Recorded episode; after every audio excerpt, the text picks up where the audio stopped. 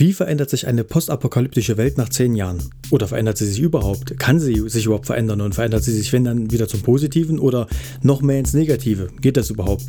Und welche Regeln braucht es zum Überleben in so einer postapokalyptischen Welt? Das sind Sachen, die wir heute vielleicht klären. In dieser Folge meines Podcasts Schrei jetzt. Viel Spaß.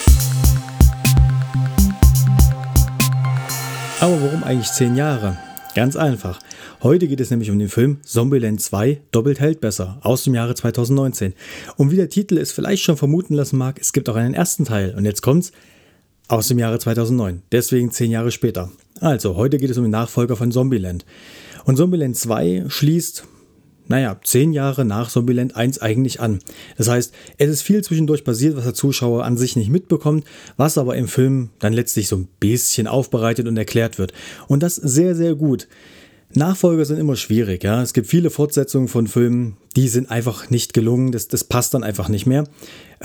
Ich habe mal ein Paradebeispiel, äh, From Dust Till Dawn, der erste Teil Hammer und dann gibt es noch zwei weitere Teile, die sind so unglaublich grottenschlecht, die kann man schon gar nicht mehr B-Movies nennen. Ich weiß nicht, was da passiert ist. Aber dieser Film ist echt mal eine der wenigen Ausnahmen, weil der Film ist wirklich gut und ähm, er schließt nicht nur thematisch, jetzt zwar zehn Jahre später, aber prinzipiell trotzdem thematisch an dem ersten, ersten Teil halt an, sondern er führt das auch wirklich in gekonnter Art und Weise weiter diese ganzen, ich sag mal, auch Eigenheiten der, der Charaktere aus dem ersten Teil. Das heißt, der Zuschauer ähm, findet sich sofort wieder in dem, in dem ganzen Geschehen, in diesem ganzen Zombieland letztlich, auf, also auf der Welt mit Zombies, findet er sich genau wieder da drinnen ähm, zurecht, wie auch der erste Teil aufgehört hat. Und daher muss ich euch auch gar nicht viel über die Story erzählen, denn die Story hat sich nicht geändert. Es geht nach wie vor um Zombies und es geht nach wie vor ums nackte Überleben und es geht um die einzelnen Geschichten der Charaktere und wie die am Ende miteinander harmonieren oder eben auch nicht harmonieren. Das ist das Große und Ganze und das hat sich halt nicht geändert. Das wird in dem Film fortgeführt, wie halt der erste Teil quasi auch geendet hat. Nur mit einer Lücke von zehn Jahren dazwischen. Diese wird allerdings so gekonnt und schnell überbrückt in den ersten paar Minuten des Films, dass sich der Zuschauer, wie gesagt, sofort wieder im Geschehen komplett wiederfindet und sofort wieder drin ist, so als hätte es gar keine Lücke gegeben. Das ist sehr gekonnt gemacht und sehr gut vermittelt. Wir finden hier wieder die üblichen Verdächtigen wie auch im ersten Film, ja. Woody Harrison, Jesse Eisenberg, Emma Stone und so weiter. Das hat sich auch nicht geändert. Also wir finden hier genau die gleichen Charaktere und genau die gleichen Eigenheiten. Sie sind halt alle ein bisschen älter geworden. Den einen sieht man es vielleicht an, den anderen vielleicht eher nicht. Aber das Schauspiel ist noch genau das gleiche, also genauso gut wie aus dem ersten Teil. Und auch die Eigenheiten oder sagen wir die einzelnen Geschichten, die vielleicht ein bisschen klischeehaft sind, werden hier auch wieder genauso vermittelt und genauso vertreten. Da hat sich also überhaupt nichts geändert. Was aber durchweg positiv ist. Denn, wie schon auch im ersten Teil, ist die schauspielerische Leistung hier sehr gut von allen Charakteren und daher wird es hier einfach eins zu eins so fortgesetzt.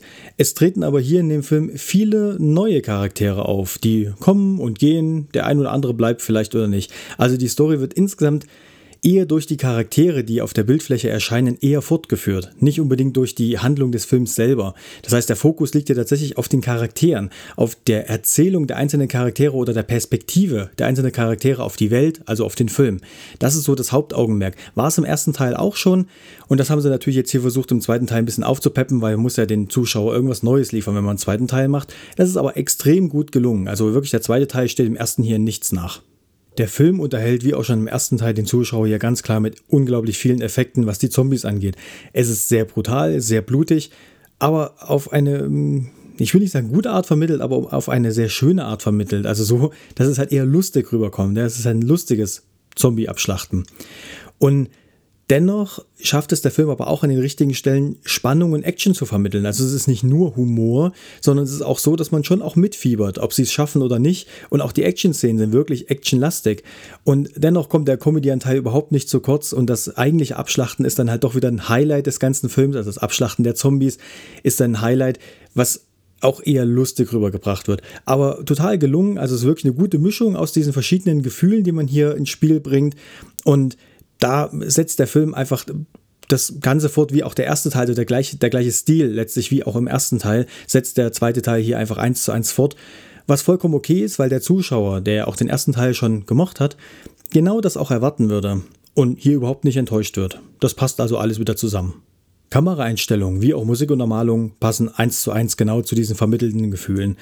Die Musik ist eigentlich nie wirklich präsent, aber trotzdem irgendwie einfach immer da. Und genau so soll es ja sein. Kameraeinstellung ist sehr gut gemacht, auch gekonnt mit Slow Motion an den richtigen Stellen.